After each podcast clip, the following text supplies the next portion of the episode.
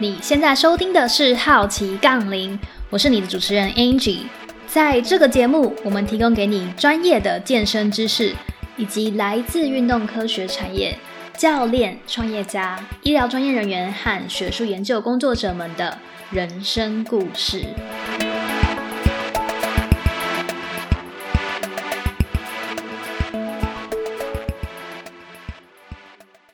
各位观众，大家好，欢迎来到这一集的好奇杠铃。今天我们邀请到的来宾是张云奇，运动物理治疗师。云奇现在是阳明大学物理治疗博士班的学生，他有丰富的运动竞赛随队经验，现在也是辅仁大学体育系的兼任讲师与运动防护中心的专职物理治疗师。那尤其是我在一个运动筋膜的课程认识的助教。今天除了很高兴可以请他来分享关于运动物理治疗的经验以外，我们也会讨论关于筋膜研究和训练的相关主题。可能还有一些听众对于筋膜这个词还是会有一些困惑，可以请您大概稍微定义一下筋膜是什么吗？筋膜其实啊，它算是一个比较致密的这个所谓的结缔组织。那如果说像一般人要最能够理解，就是譬如说你在吃这个牛腱的一些部分的时候，它的外层其实会有这个白白的一层。类似像这个结组织的组呃的的这个物质，其实就是所谓的这个筋膜的这个组成。那很多呃筋膜它本身存在的这个意义呢，是去维持我们这个不管是脏器或者是骨骼肌肉之间的一个张力的一个平衡。对，那所以说以我们现在在以我自己在处理的筋膜啊，主要都是以肌肉的。外层的筋膜为主，对。那当然，如果说你对筋膜非常非常有兴趣，其实有一些课程啊，它是针对于内脏的一些筋膜去做处理。对，那那那个又是更呃深入的一些部分。大众对筋膜最常见的误解有哪些啊？毕竟筋膜这两个字，那有的人可能会想到，哎，就跟台语的这个“筋”可能比较有。关系嘛，就是很多人就说哦，你黑卡筋闹掉啊，那是可能也是筋膜的一种，不会。但是其实以这个呃，一般我们在讲的这个筋的部分，其实很多时候是跟肌腱比较有呃相关性。对，可能对比较少会说你的筋膜受伤，因为毕竟它比较不像这些呃肌肉或者是韧带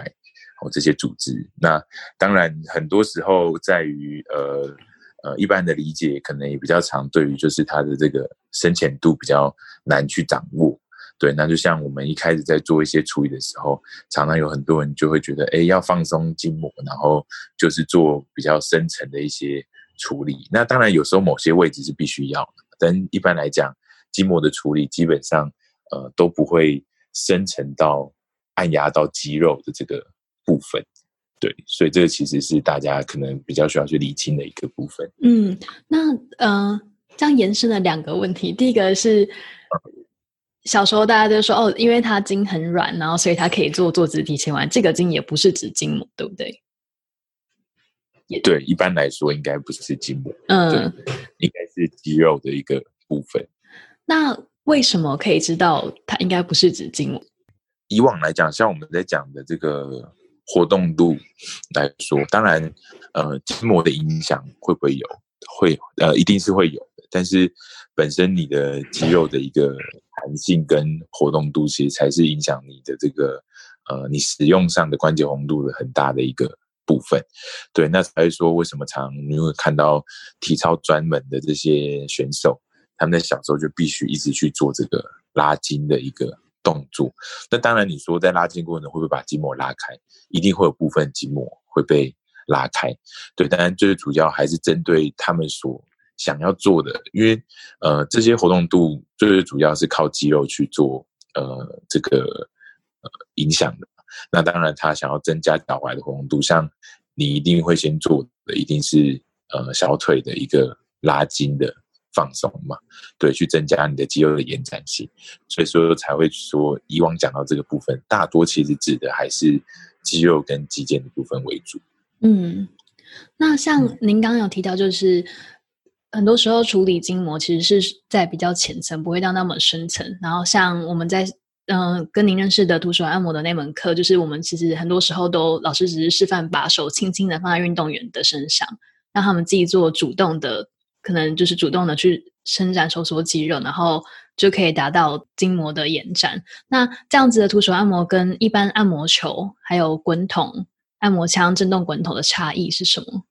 像我们在做这个所谓肌筋膜的放松啊，呃，大家应该要去想想的是。因为这些筋膜它都会在这些肌肉的外层，那甚至这些脏器的外层，所以当你今天肌肉的滑动比较多的时候，你有可能就会造成肌肉跟肌肉之间的筋膜的一个粘连嘛。那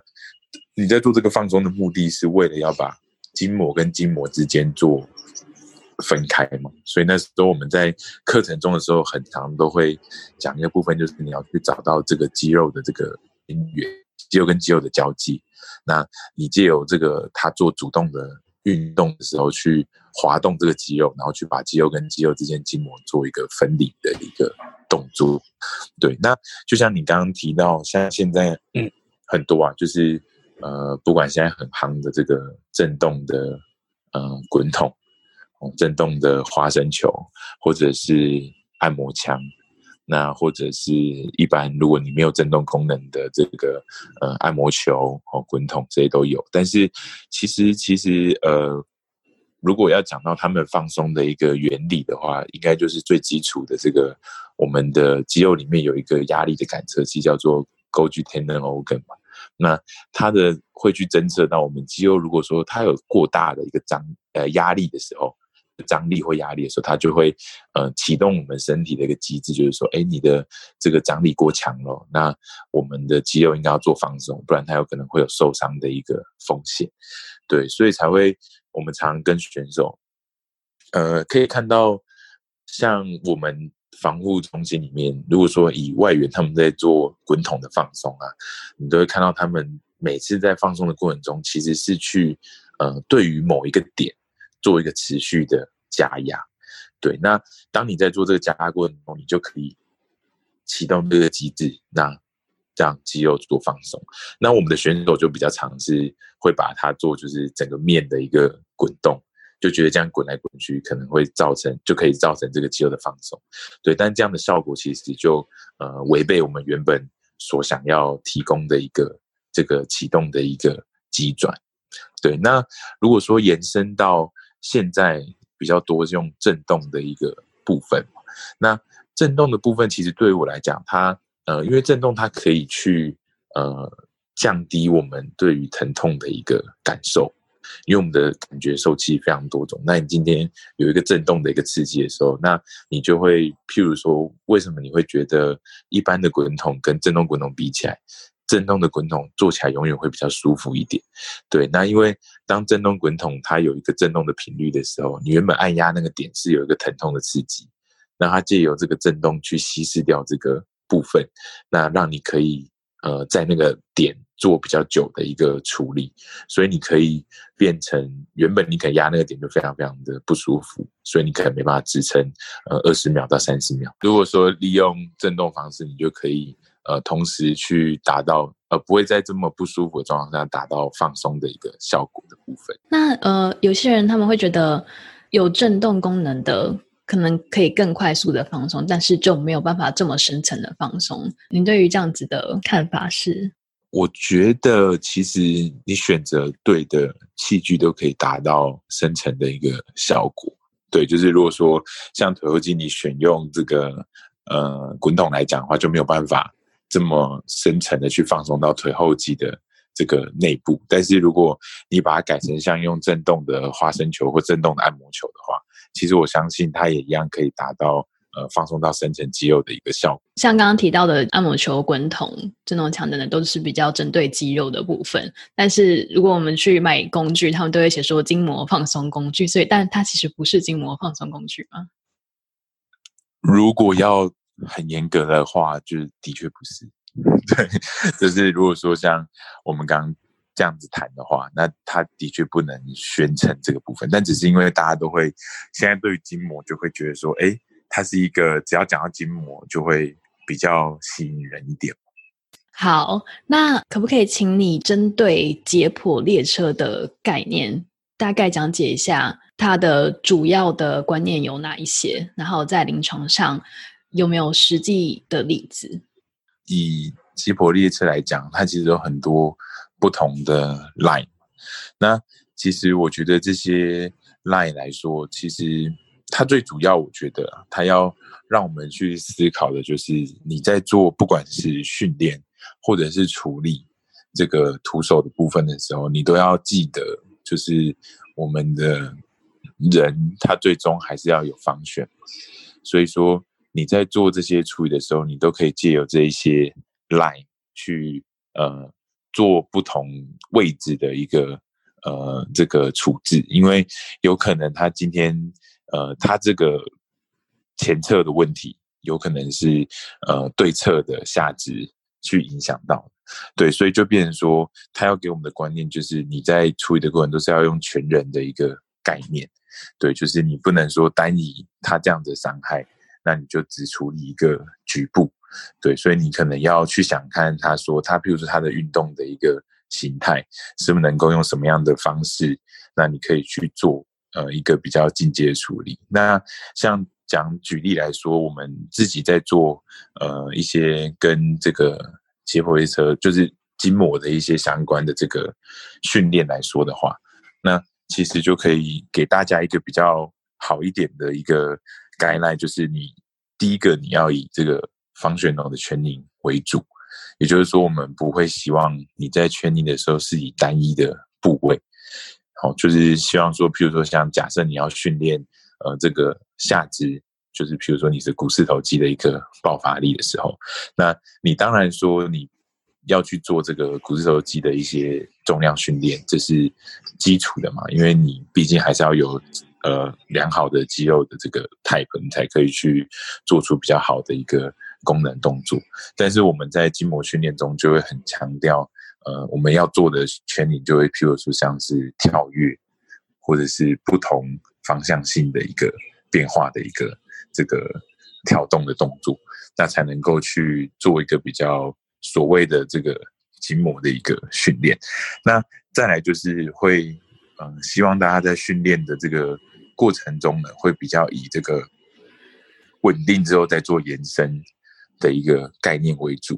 对，那就譬如说像在做这个呃仰卧起坐来说好了，那你在做呃仰卧起坐的过程中呢，你如果可以加入到这个呃旋转到对侧的时候，那你就可以去刺激更多的这个，譬如说像。除了你的 frontal line，就是前前侧的线以外，你可以做到这个旋转的线，就 spiral line 的一个部分。对，那你也需要先做的部分是先稳定你的这个腹部的一个核心，然后再去延伸出你的手脚的一个动作。对，所以其实呃，某一个程度来讲，就像上次大家上课的时候，到最后，其实像老师在分享的一些动作，其实都会跟这个呃，有点像皮亚提斯啊。或者是瑜伽的一些动作，对，因为其实他们会比较，呃，在在筋膜部分其实会比较强调就是稳定，然后延伸的这个部分。嗯，您在随队的经验中，就是有什么印象深刻的例子是可能单看局部部位没有办法解释，可是如果是用解剖列车的概念的话，可以解决当下遇到那个问题吗？比较多的其实。我觉得选手常就是有一些下肢的问题啊，那他可能延伸出来到最后，其实最主要的这个起因跟脖子部分会比较相关。对，那因为这些 line 里面，就我们刚刚讲，它可能会做一个连接，那的确他们在下肢的使用上是比较多的，没有错。对，但是其实他们的这个。呃，颈部的部分，其实他们常在外面的一些比赛啊，或者什么，他没有办法，有时候有比较好的一个睡眠的时候，其实有时候我们先处理他的呃颈部的一些筋膜，其实他下肢的这个肌肉的张力就可以降低蛮多的。哦，要怎么区分是颈部影响下肢，或是下肢影响颈部？这个有时候就是呃，像这样的，像这个问题，它就是一个。嗯，比较，因为其实赖来讲，它就我我们从刚刚讲，现在它是一条线嘛，嗯，对，所以呃，像以我自己处理的部分，我都会觉得说，假设我今天处理到这条 line 上对的一个 part 的话，它应该很快的，呃，这个问题的消失，它可以维持的比较久的时间。就比如说，我可能两三天内都不需要再去处理它跟我反映的这个问题。对，那假设我今天处理的局部，它的确舒缓，但是呃，可能隔天它又在。complain 相同的问题的时候，我就会去想看看是不是在这条 line 上面我还 miss 掉哪一个 part 可以去做。那对，再去做那个部分的时候，它如果能够维持比较久的话，那我就觉得，哎，其实最主要的核心的问题应该在那个部分。所以真的是要实验过后才知道。对，就我觉得，当然有些大师啊，就可能他们已经看的非常多，他可能哎看一下你的。posture，然后看你一些走路的形态或者运动形态，就是综合不同评估方式这样。对对对对对对对对。那筋膜训练到底是训练筋膜的什么面向呢？我我觉得筋膜训练的一个部分比较多的，应该就是在呃神经动作控制的一个链上面。对，因为当你今天你的筋膜能够比较有效率的去做使用的时候，你就不会把这个连接性的动作分成。一个 part 一个 part 一个 part，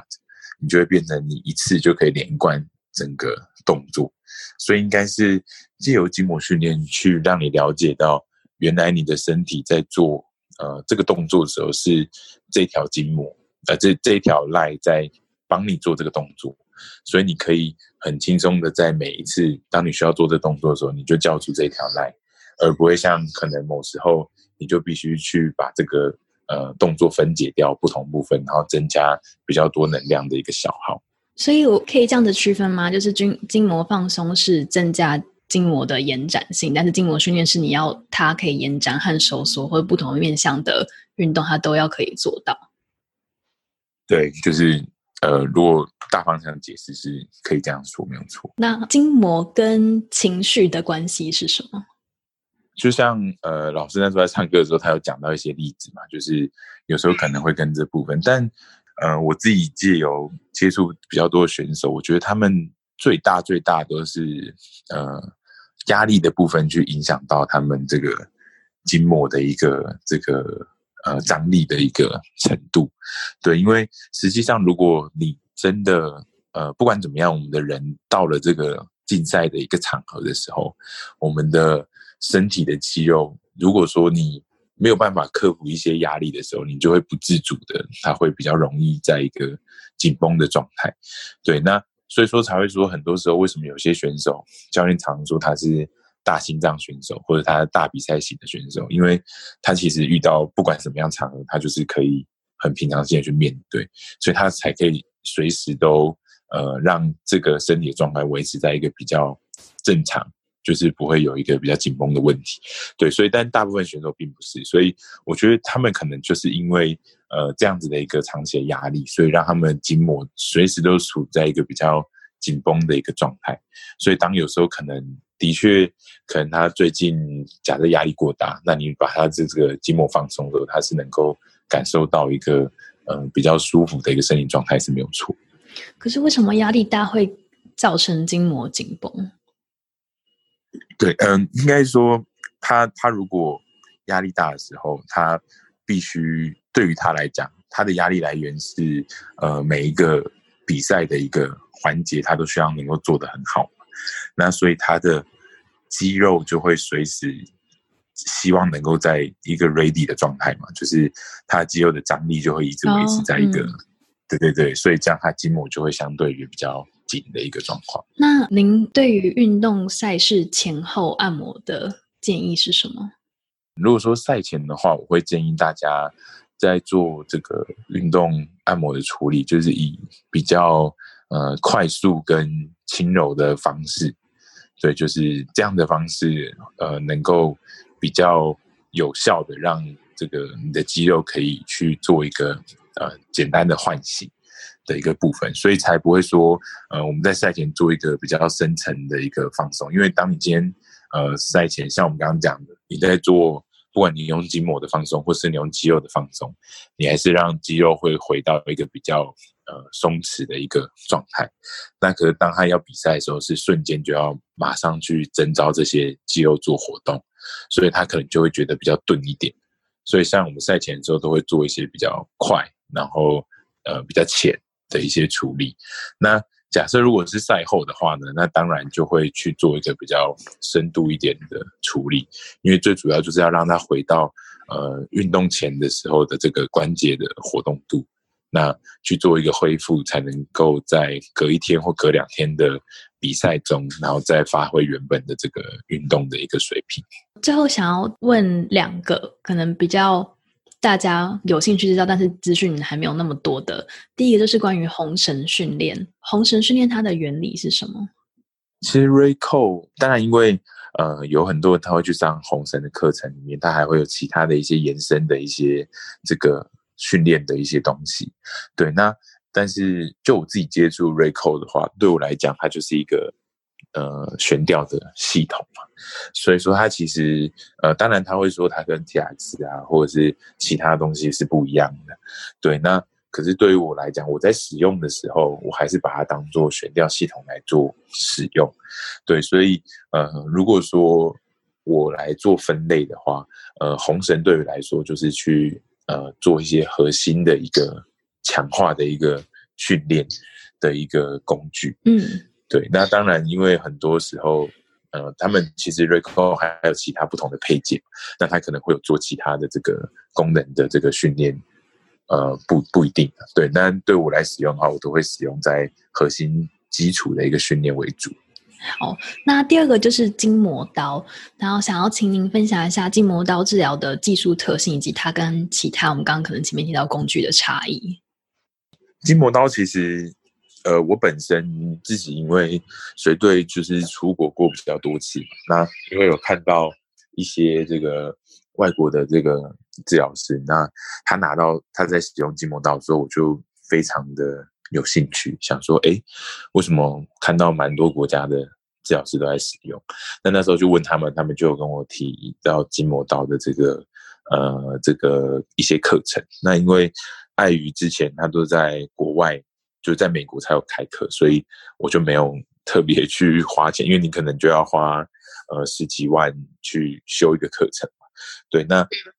因为后来有机会他们引进到台湾，那目前现在在台湾有的是这个 Grayston 的 Technique 这套这个筋膜刀系统。那当然它有很多不同的系统，不过我觉得呃对于我来说，筋膜刀它是一个非常。呃，简单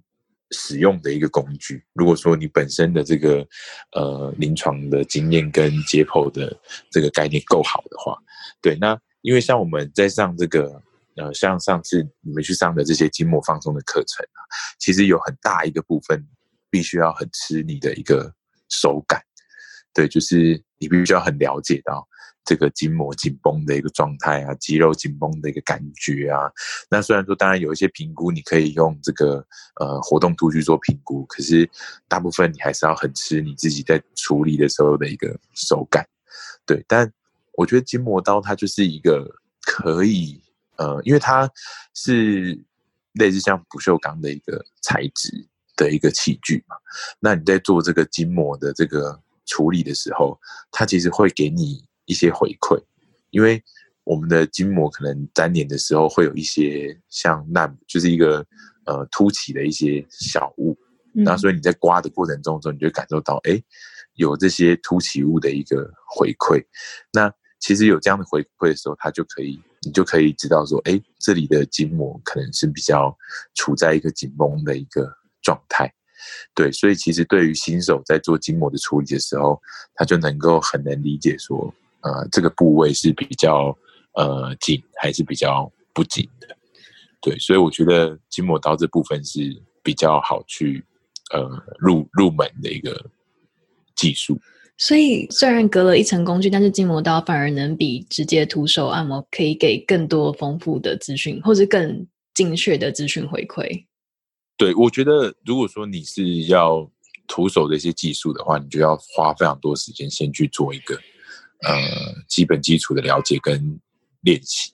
对，但是如果说以筋膜刀来做的话，就是会比较快，你就可以知道说，哎，你可能这个地方，因为它有一个回馈嘛，所以你就会说，哦，原来这个地方是紧的，这个地方是不紧。跟我和对筋膜刀想象完全相反，因为我想用到“刀”这个字，就是想必它是一非常非常专业，跟说不定是就是要很多年的人才有符合这个资格去做。但的确，如果以 Graceton 他们在呃台湾开课的时候，都会对你的呃过往的这个基本的学历基础有没有一定的基础做一个审核是没有错啦。对，就的确对。如果说你是相关的一个科系，那或者是你从业时间比较久，他基本上都会没有问题，因为他也觉得一般人你可能就没办法去知道那些。东西没有错，但是我觉得如果你是有基本的基础的人，你在使用上反而是会比较容易一点的。使用筋膜刀需要医疗执照吗？目前应该是在台湾应该是不用。对，我觉得，因为它其实，呃，如果你有兴趣的话，它其实会你会发现它其实跟我们的刮痧有一点点像。对，那只是因为我们的刮痧它会强度比较高一点，因为它必须要刮出痧嘛，就是等于说你要刮出那个呃，就是破坏掉一些微血管，然后产生的一些淤青的部分嘛。那但是你在做筋膜刀，基本上那个强度是没有这么高的。嗯，对。但所以说，其实它目前来讲呢是没有，我是没有听过呃需要到这个执照才可以去使用的。那像我有一个学长，他。是在那个他自己现在在高雄这边有开一个就是健身的中心，那他其实好像也有在呃做这方面的课程。对，因为前几天在查筋膜刀的资料的时候，就发现居然跳出很多网页的结果是从虾皮来，我就非常的震惊。对对对，因为因为其实呃，它有很多，因为其实我觉得虾皮那边有很多是，就是它筋膜刀是呃，就是像仿。仿制的，对，那我觉得你如果真的去上过 Graceton，就是你真过真的经过他们的一些训练之后，你会觉得那个器具用起来的感受度是真的差别蛮大的。对，那当然你说一般的人他在做会不会有效果？一定还是会有一些基础的效果啊。但是呃，如果说你在使用到正版的筋膜刀跟呃，就是你所谓虾皮或淘宝看到筋膜刀，其实我觉得使用上手感是差非常多的。嗯，那不同形状的筋膜刀，它们的功用是什么？呃，其实它筋膜刀不同的形状是它去符合你呃一些不同关节面的位置去使用。那当然，它也有不同的一个这个呃介入的技巧。那所以说，当它有一些技巧是需要强度比较高的时候，它的筋膜刀的形状就会比较呃尖锐一点。那接触面积比较小，那它可以达到比较深层的一个这个处理的一个效果。有分说什么样的人比较适合使用筋膜刀处理，什么样的人可能用按摩滚筒或是按摩球就可以处理的吗？就会不会有大材小用的问题？其实其实一般来讲都还好，那只是说我会。嗯，使用筋膜刀很大一个部分就是，当你今天处理的量的时候比较多，譬如说像你是跟一个团队的时候，那你如果都要用这个呃上手的一些技术的时候，你就要花比较多的力气。对，所以你可能如果用筋膜刀，相对于来讲，就是也对我们来讲比较省力，那也比较省省时间倒还好啦，但是省力是绝对会有蛮大部分的帮助。嗯，那。如果说会，嗯，会说使用筋膜，就怎么讲？如果一个人他今天就是去看物理治疗师，然后物理治疗说是跟他说他会需要使用筋膜刀的治疗，那会代表他的情形比较严重吗？还是其实这只是治疗师的偏好不一样？就使用呃，一般来讲应该是对，应该来讲是，如果像我们刚刚讲到现在，你只要是能够处理。筋膜的手法基本上都可以达到一样的效果，那只是说你今天用什么样的方式去做处理，所以说不会说因为说哎你的粘连的严重不严重，那我选择的方式，因为有的人可能相同的问题，那如果说他对筋膜刀比较有这个想法，他用筋膜刀做处理，也可以达到一样效果。那如果说他是长期都是用一些呃徒手的治疗，其实也是一样效果。那如果说是一些基本的这个放松的这个按摩球或者是滚筒，其实也是一样的部分。那筋膜刀、徒手按摩跟呃按摩球、滚筒，它的禁忌是一样的吗？对，就是基本上他们，因为其实这几个工具啊，你只要其他禁忌症，呃，最大你当然说一些外伤啊，一些其他的什么，像有一些血血管栓塞，这些都是基本的嘛。对，那其实你只要去想的是，他们的功能都是让你的呃血液循环可以提升嘛。对，因为你今天把筋膜呃放开了，那你把这个肌肉松开，它是让我们的血液循环可以更快的去做一个流动，做一个恢复嘛。对，所以其实像呃像其实筋膜刀，呃，我们有一个，所以你刚刚讲到癌症放，因为因为其实筋膜刀有一个禁忌症是，就是如果说它是在癌细胞的纯粹以癌症来说，我们都会尽量避免，是避免在该部位上治疗，或者是全身都避免。对，应该是该应该是该部位，因为怕因为血液循环变好嘛，那它可能会有一些这个转移的一些风险。好，了解。好，非常感谢你。那请问你二零二零年会教授哪一些课程吗？就是公开给大众可以报名的课程。我自己比较多的话，可能呃会是筋膜刀，要看之后有没有机会会有开筋膜刀相关的课程。那另外也会有一些是肌贴跟这个肌筋膜的一些应用，就肌内效贴布嗯，的一些部分。对，所以比较多会是像这样子的课程。您之后的课程会在哪边公布？到时候的课程我可能都会在，因为我们有一个这个呃福大运动伤害防护中心的一个专区的 FB 的粉丝专业，对，所以其实有时候我们有一些呃赛事相关的资讯啊，或者是课程相关资讯都会在上面发布。那其实不管是一般人，或者是有兴趣的治疗师，或者是呃防护师，他们都可以借由这个管道去看到这些东西。好，谢谢。那我们会再把浮动运动伤害防护中心的连接附在 Podcast 下方。那有兴趣想要深入认识黑熊老师，或者是他开的课程的朋友，可以透过这个连接找到他。那今天非常感谢黑熊的分享，谢谢你。感谢你收听这一集的好奇杠铃。如果你觉得只有听 Podcast 知识还不够过瘾的话，欢迎订阅我们的 email，我会定期发送给你独家学习资源连接以及我们的 Meetup、读书会等活动抢先报名的机会哦。你可以在网址输入 curiousbarbell.com/slash/subscribe，或在本集下方找到 email 订阅链接以及我们本集讨论到的相关资源。如果你喜欢我们的节目内容，别忘了推荐给你的周遭朋友。Apple Podcast 的听众也请给我们五颗星，并且分享你的回馈哦。那再次感谢你的收听，我们下集见啦！